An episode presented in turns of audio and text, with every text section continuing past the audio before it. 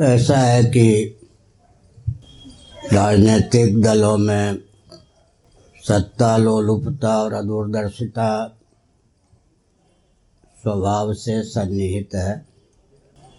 कोई भी राजनीतिक दल ऐसा दृष्टिगोचर नहीं होता जो ख्याति प्राप्त हो और सत्ता, लोलुपता, अदूरदर्शिता जिसमें सन्निहित न हो। मूल विषय यह है कि अंग्रेज़ों ने लगभग नब्बे वर्षों तक आधे भारत में राज्य किया। ईस्ट इंडिया कंपनी के समय को अंग्रेज़ों के शासनकाल को जोड़कर प्रसिद्ध यह है कि 200 वर्षों तक भारत में अंग्रेज़ों का वर्चस्व बना रहा। हिंदुओं के साथ रोटी बेटी का संबंध उनका नहीं सच सका। गोरी चमड़ी, अगोरी चमड़ी, उसमें विभाजक रेखा बन गई। इसलिए अंग्रेज़ों की लाचारी थी कि वे क्रिश्चियन और हिंदू के नाम पर देश का विभाजन नहीं कर सकते थे। डेढ़ सौ या दो सौ से अधिक उनकी संख्या ही नहीं थी। उन्होंने एक विचित्र कूटनीति का प्रयोग किया। मनोवैज्ञानिक धरातल पर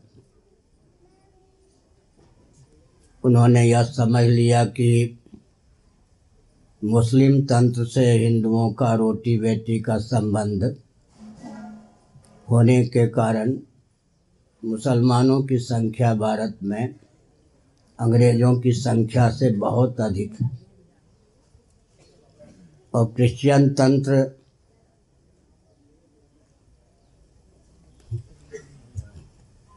क्रिश्चियन तंत्र से पहले मुस्लिम तंत्र ने शासन किया था। यह ऐतिहासिक तथ्य है। बहुत से ऐसे मुसलमान हैं जो डंके की चोट से आज स्वीकार करते हैं कि भगवान श्री रामभद्र के लाडले लाल लवकुश की परंपरा में हमारे पूर्वजों का जन्म हुआ। मुगलों के शासनकाल में छलवल डंके की चोट से हमें धर्म से च्युत किया गया, कुछ और बना दिया गया। अंग्रेज़ों ने देश का विभाजन करवाया, यह नग्न सत्य है। मुसलमानों को आगे करके देश का विभाजन हुआ, यह भी एक ऐतिहासिक तथ्य है।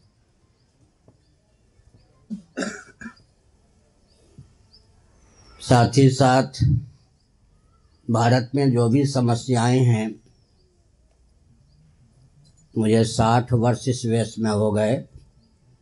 उन्नीस सौ छियासठ से लेकर अब तक कोई भी ऐसा प्रकल्प नहीं जिसमें आरंभ में, अंत में या बीच में हम न रहे हों। कौन सा प्रकल्प सात नवंबर उन्नीस सौ छियासठ को गोरक्षा अभियान में हम सम्मिलित थे। हमारी आँखों के सामने पार्लियामेंट जंतर मंतर के पास चौदह सौ गो भक्तों को भून दिया गया था। हम बावन दिनों तक तिहाड़ जेल में बंद रहे। शंकराचार्य के पद पर हम उन दिनों नहीं थे। श्री राम सेतु के अभियान में भी हमने दक्षिण भारत की यात्रा की। करुणानिधि ने कहा, पुरी के शंकराचार्य राष्ट्रद्रोही हैं। उनको हम राष्ट्रद्रोह का दंड देंगे। श्री राम सेतु को खंडित करवाने वाले राष्ट्रभक्त अपने को मानने लगे। श्री राम सेतु सुरक्षित रहे। इसके लिए आवाज़ बुलंद करने वाले हमको करुणानिधि ने राष्ट्रद्रोही घोषित किया था। लेकिन करुणानिधि की दाल नहीं गली, आपको मालूम हो या ना हो, करुणानिधि। मनमोहन सिंह जी और देश की मान्या पुत्र वधु सुवर्णा, अर्थात सोनिया जी ने श्री राम सेतु को विखंडित करने का प्रोजेक्ट तैयार किया था और शिलान्यास भी करवाया था। इन लोगों की दाल नहीं गली, आज श्री राम सेतु सुरक्षित। नरसिंह राव के शासनकाल में अयोध्या के ढांचा टूटने के बाद की गाथा है। एक रामालय ट्रस्ट बनवाया गया। नरसिंह राव ने स्वयं ही अधिवक्ताओं से संपर्क साधकर उस ट्रस्ट को बनवाया और मेरे अतिरिक्त मान्य प्रमुख धर्माचार्यों ने, चाहे वो हमारी परंपरा के रहे हों, चाहे वैष्णव परंपरा के, बड़े चाव भाव से हस्ताक्षर किया। केवल मैंने हस्ताक्षर नहीं किया। उसका जो मुझे दंड दिया गया, वो आज तक मैं भोग रहा हूँ बहुत आह्लाद पूर्वक लेकिन मैंने रामालय ट्रस्ट पर हस्ताक्षर कर दिया होता तो नरसिंह राव के शासनकाल में ही वह हो गया होता जब आगे होने वाला। है समझ गए अब हमारी आँखों के सामने अयोध्या में कुछ वो प्रकल्प क्रियान्वित होने वाला है जो न, नया मक्का और नया पाकिस्तान अयोध्या में तैयार होगा। मैं नहीं समझता इसमें कोई दूरदर्शिता है। भारत एक स्वतंत्र देश है। और ऐसा स्वतंत्र देश जो विभाजन के बाद का स्वतंत्र देश। इस संदर्भ में जिसको बैठा हो उधर भाई। इस संदर्भ में एक तथ्य ध्यान रखने योग्य है, मैं किसी राजनीतिक दल का व्यक्ति नहीं। मेरी वाणी पर लोभ, भय, कोरी, भावुकता, विवेक का बिल्कुल प्रभाव नहीं। इसलिए मेरी वाणी पूरे विश्व को प्रभावित भी करती है और जितने राजनीतिक दल हैं मुझे दबाने का भरसक प्रयास भी करते हैं।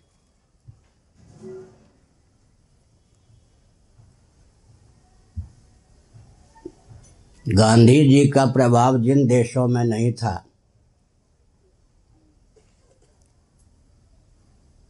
उन भारत के अतिरिक्त अन्य देशों को भी अंग्रेज़ स्वतंत्र करने के लिए बाध्य थे। कारण क्या था? द्वितीय विश्व युद्ध के बाद अंग्रेज़ों के पाँव इतने लड़खड़ा गए थे कि वे इंग्लैंड के अतिरिक्त किसी अन्य देश में शासन करने की स्थिति में नहीं रह गए थे। यह ऐतिहासिक तथ्य। गांधी जी का प्रभाव भारत में था, वो प्रभाव भारत के लिए इतना महँगा पड़ा। अंग्रेज़ों ने पूंजी निवेश भी लौटा दी। अपमानित होकर नहीं, वे सम्मानित होकर भारत से गए, देश का विभाजन करके गए। जिन देशों में गांधी जी का प्रभाव नहीं था, पूंजी गंवा कर गए, अपमानित होकर गए, विभाजन की तो बात ही नहीं रही। यह भी एक समझने की बात है। विभाजन के बाद के भारत में दो घटना घटी। संभवतः उन दिनों आपका जन्म हुआ हो या न हुआ हो। दिल्ली में, भारत की राजधानी दिल्ली में चौराहे पर, पार्कों में अंग्रेज़ वायसरायों की मूर्तियाँ बनी हुई थी। कांग्रेस ने उन मूर्तियों को हटवाया। यह कहकर कि इन मूर्तियों को देखने से हमारी भावना को आघात पहुँचती सरदार वल्लभ भाई पटेल ने नेहरू जी से कहा कि सोमनाथ मंदिर यथास्थान बनना चाहिए। सोमनाथ जी विधिवत मंदिर में प्रतिष्ठित हों। नेहरू जी ने कहा, इस बात से मैं सहमत नहीं हूँ। भारत के प्रथम राष्ट्रपति डॉक्टर राजेंद्र प्रसाद जी से शिलान्यास करवाया। भारत के गृह मंत्री पटेल जी ने। सोमनाथ मंदिर यथास्थान बनने का मार्ग प्रशस्त हुआ तो कालांतर में सोमनाथ जी यथास्थान प्रतिष्ठित हुए। उस समय कोई तंत्र सामने नहीं आया कि हमारा अधिकार था, हमने तोड़ा या जो कुछ। अब राम जी की जन्मभूमि, और आपको पता हो या न पता हो, मैं वाल्मीकि रामायण के अनुसार बोल रहा हूँ। मनु के द्वारा प्रतिष्ठित अयोध्या को मनुपुत्र इक्ष्वाकु ने, प्रथम मानव इक्ष्वाकु ने विश्व की प्रथम राजधानी उद्घोषित की। मानव, प्रथम मानव इक्ष्वाकु के द्वारा विश्व की प्रथम राजधानी अयोध्या उद्घोषित की गई। विश्व की प्रथम राजधानी का नाम अयोध्या है। वहीं भगवान रामभद्र का प्रादुर्भाव हुआ। उस पर भी उपहार के रूप में पाँच एकड़ ज़मीन। विभाजन के बाद के भारत में हमारी छाती पर एकता, सौहार्द, अपनत्व, उदारता के नाम पर यह काम हो रहा है। जो भौतिकवादी होते हैं, उनकी दृष्टि वर्तमान तक सीमित रहती है, क्योंकि वो इंद्रियाराम होते हैं।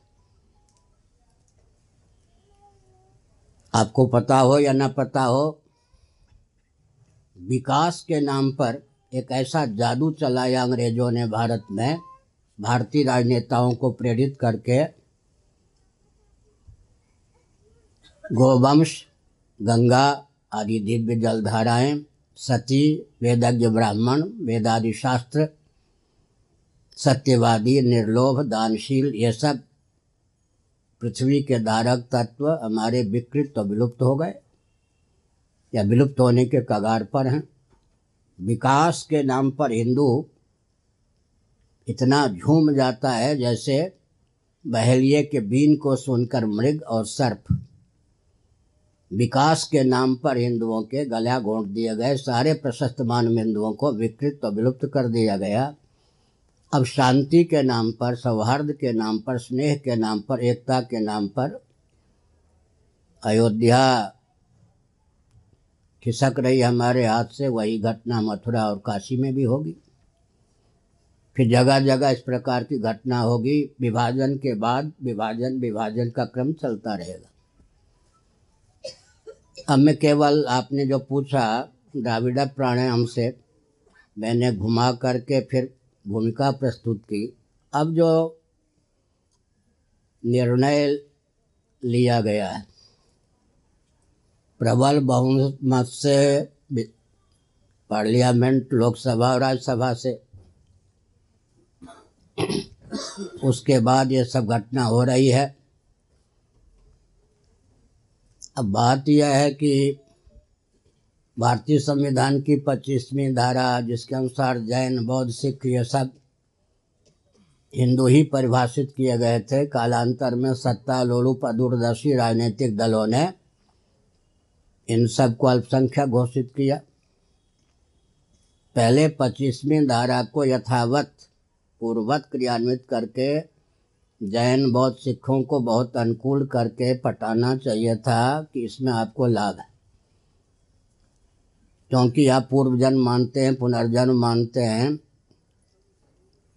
परलोक में आपकी आस्था है, प्रणव या ओंकार आपके यहाँ मंत्र है, आपका लक्षण हिंदुओं से ही मिलता है, किसी अन्य से नहीं। और महावीर हुए हों तो क्षत्रिय कुल में उत्पन्न हुए गौतम बुद्ध हुए हों तो क्षत्रिय कुल में उत्पन्न हुए। आपके गुरुओं के, मार्गदर्शकों के पूर्वज सब सनातनी थे, वैदिक थे, आर्य थे। इसका लाभ यह होता कि एक सप्ताह के अंदर पूरे विश्व में हिंदू जनसंख्या की दृष्टि से दूसरे स्थान पर आ जाता। ध्यान गया? पूरे विश्व में जितने जैन, बौद्ध, सिख आदि हैं ये सब पच्चीसवीं धारा को क्रियान्वित पूर्वक करने पर जनसंख्या की दृष्टि से हिंदू नंबर दो पर पूरे विश्व में आ जाता। कौन सा काम पहले करना चाहिए, कौन सा बाद में? अगर दोनों काम में कोई विरोध ना हो तो किसी को आगे कर लीजिए, किसी को पीछे। मैं उन दिनों बैठिए तिबिया कॉलेज, दिल्ली में था। हायर सेकेंडरी स्कूल का विद्यार्थी। तिब्या कॉलेज, दिल्ली के कंपाउंडर ने क्या किया? गरम गरम काफ़ी पीने के बाद फ्रिज का ठंडा पानी पी लिया, बेहोश हो गया, पाँच मिनट में मर गया। जो काम पहले करना चाहिए, वो बाद में कर दोगे तो ये भी हो सकता है। अब मैं एक संकेत करता हूँ। पहले ही मैं कह चुका हूँ कि अंग्रेज़ों ने मुसलमानों को आगे करके देश का विभाजन किया। उन्हीं को आजकल क्रिश्चियन कहते हैं। स्वतंत्र भारत में उन्होंने छलवल, डंके की चोर से सेवा आदि के नाम पर इन बहुत संख्या बना ली अपनी। ध्यान गया।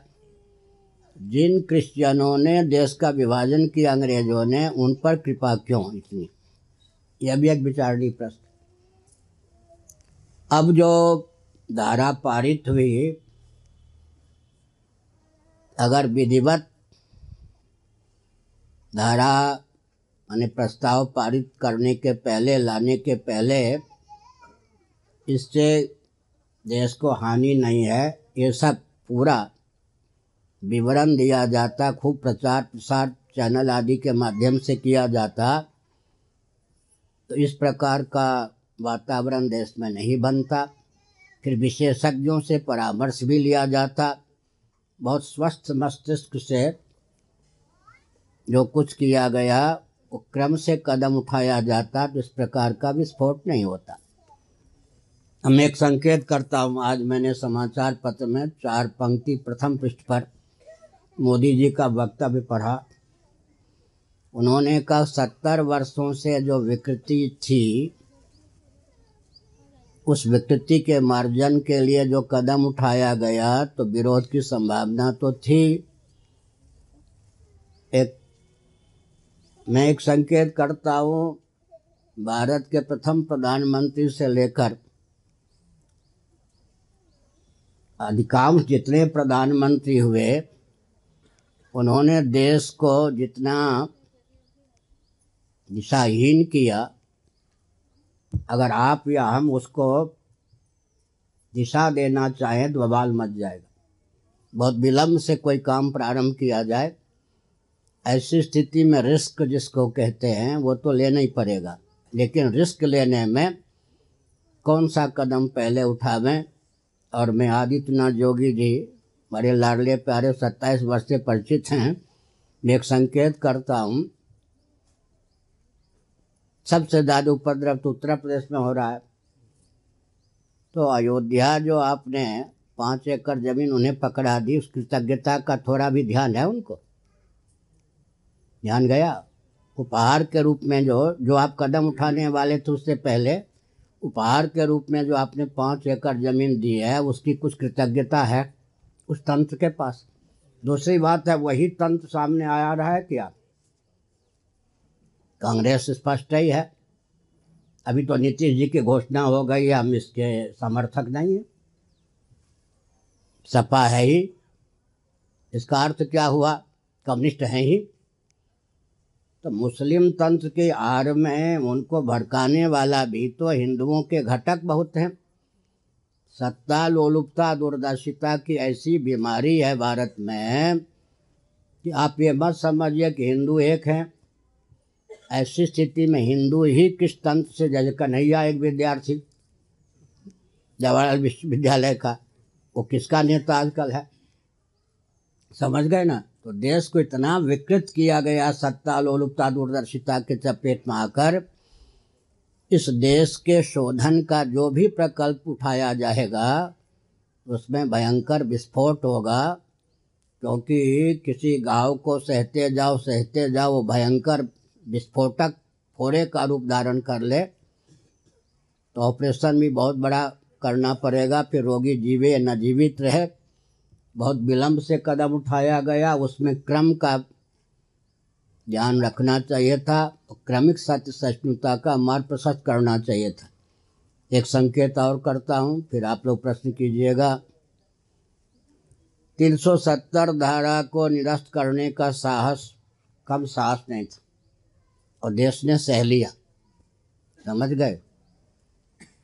उसमें क्या सूझबूझ का परिचय दिया गया? सबसे ज़्यादा बवाल तो उसको लेकर होना था, लेकिन देश ने सह लिया। नोटबंदी में खरे खरे लगभग गिरने वाले अस्सी व्यक्ति हो गए थे, बैंक में की ओर जाने वाले। फिर भी देश ने उस मार्ग को सह ली। इसमें क्या सूझबूझ में, चयन में, आगे पीछे के क्रम में भूल रही कि देश नहीं सह सका। इस पर आत्मनिरीक्षण करना चाहिए। मोदी जी जो पाँच साल शासन कर चुके हैं, उसमें तो नोट कांड बहुत भयंकर हुआ।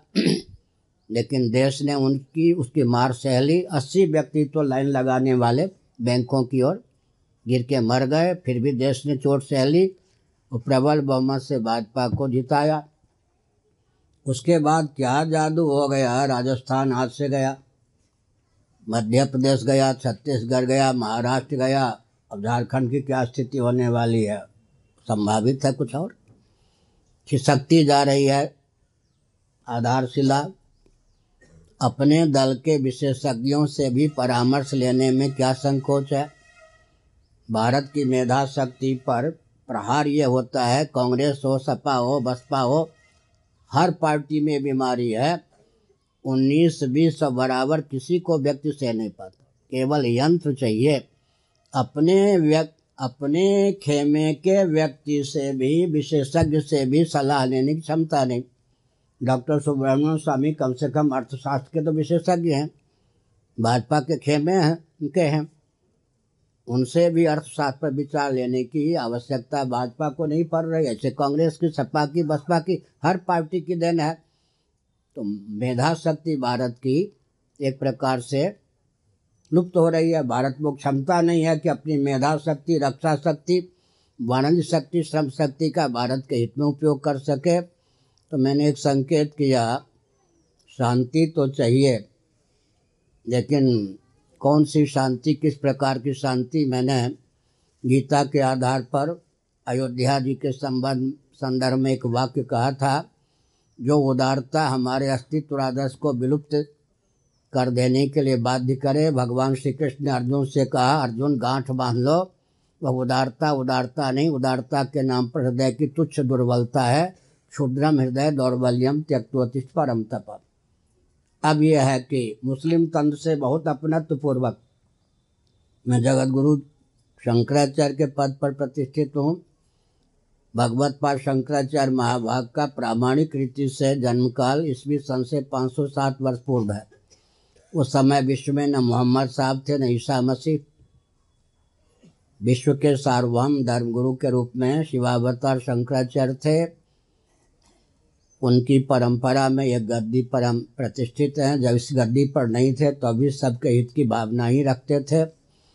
मुस्लिम तंत्र से मेरा यह अनुरोध है, पहले भी रहा है, कि आप हिंदुओं की उदारता के प्रति कृतज्ञता व्यक्त कीजिए। जैसे पारसी। पारसी, सोनिया जी कहाँ के इटली के उसी का नाम पहले पारस था। पारसी लोग हाथ में अग्नि पात्र में लिए घूम रहे थे विश्व में कोई स्थान नहीं दे रहा था। उस समय के शंकराचार्य और यादव राजा ने अतिथि देवो भाव इस भावना के आधार पर कि आप हमारे अस्तित्व आदर्श पर आघात मत करना, आप स्नेह लो, सुविधा लो, सम्मान लो। टाटा भी कौन है? पारसी। हमने टाटा जैसे समृद्ध व्यक्ति को दिया। क्रिश्चियन पूरे भारत में घूम रहे थे, ईसा मसीह के अनुयायी, कोई स्थान नहीं मिल रहा था विश्व में। केरल में कालीकट में उनको हिंदुओं ने अतिथि देवो भव की दृष्टि से बचाया, बसाया। अब वो क्रिश्चियन हिंदुओं को ही अल्पसंख्यक बनाने का प्रयास कर रही, कृतज्ञता है या नहीं? मुस्लिम तन जब आक्रामक बन के आए थे तो यथासंभव छिटफुट लोहा लिया हिंदुओं ने। जब वो आश्रित होकर के आए तो उनको दिल्ली में स्थान दिया गया। तीन तीन विभाजन के बाद के भारत में तीन तीन मुसलमान सज्जनों को सज्जन में बोल रहा हूँ। गुप्तचर विभाग सावधान, रिपोर्ट गलत मत देना। हाँ। क्योंकि विश्व का सारा गुप्तचर तंत्र मुझ पर काम करता है, सत्ताईस साल से मुझे मालूम। भारत की अपेक्षा विदेशी गुप्तचर तंत्र मुझ पर बहुत काम करता है, ये भी मुझे मालूम। मैंने कहा कि तीन तीन मुसलमान सज्जनों को राष्ट्रपति बनाया गया। बीपी सिंह के शासनकाल में एक मुसलमान सज्जन को गृह मंत्री बनाया गया। नरसिंह राव के शासनकाल में एक मुसलमान सज्जन को सुप्रीम कोर्ट का मानित चीफ जस्टिस बनाया गया। अनेकों मुसलमान सज्जन राज्यपाल, मुख्यमंत्री रहे हैं। क्या यह सब हिंदुओं की दुर्बलता है? पाकिस्तान, बांग्लादेश ने अरब राष्ट्र ने तो हिंदुओं के प्रति ऐसी उदारता का स्वप्न में भी परिचय नहीं दिया। मैं समझता हूँ अच्छी तरह की स्वतंत्र भारत में किसको प्रसन्न करने के लिए हिंदुओं को अब तक एक नंबर का नागरिक नहीं माना गया। आप एक नंबर के नागरिक नहीं हैं, अभी भी। समझ गए? भारत में स्वतंत्रता का कोई लक्षण ही नहीं है। एक नंबर का हिंदू अब तक नागरिक नहीं है किनको प्रसन्न करने के लिए। हिंदुओं को दबाया गया। आपके प्रति उदारता का परिचय देकर तो आप कम से कम पारसियों के समान कृतज्ञता का परिचय दीजिए और जो हिंदुओं का घटक चाहे कांग्रेस बन के आवे, चाहे सपा बन के आवे, चाहे कम्युनिस्ट बन के आवे, चाहे कोई बन के आवे, उनसे कहिए तुम लड़ाने वाले, तुमसे हम दूर। समझ गए? जो तुम हिंदुओं के नहीं हो सकते, वो हमारे कैसे हो सकते? उनसे स्पष्ट कर देना चाहिए। तो ये जो राष्ट्रपति हुए हैं कलाम जी, इन जैसे मुसलमान सज्जन भी तो हैं। उनकी आवाज़ को मुखर की जाती, समझ गए ना? उनकी आवाज़ को मुखर की जाती, वो कौन है मुसलमान सज्जन? फतेह जी स्पष्ट कहते हैं कि उनके पूर्वज हिंदू थे, और उनका वक्तव्य आप सुन लीजिए। एक महिला भी है मुसलमान, घर की। ये सब जो राष्ट्रभक्त मुसलमान हैं, उनसे संपर्क साध करके बहुत ही सहृदयता पूर्वक धैर्य पूर्वक सारी स्थिति को समझकर क्रम से मार्ग प्रशस्त किया जाता तो अच्छा रहता। हाँ अब आप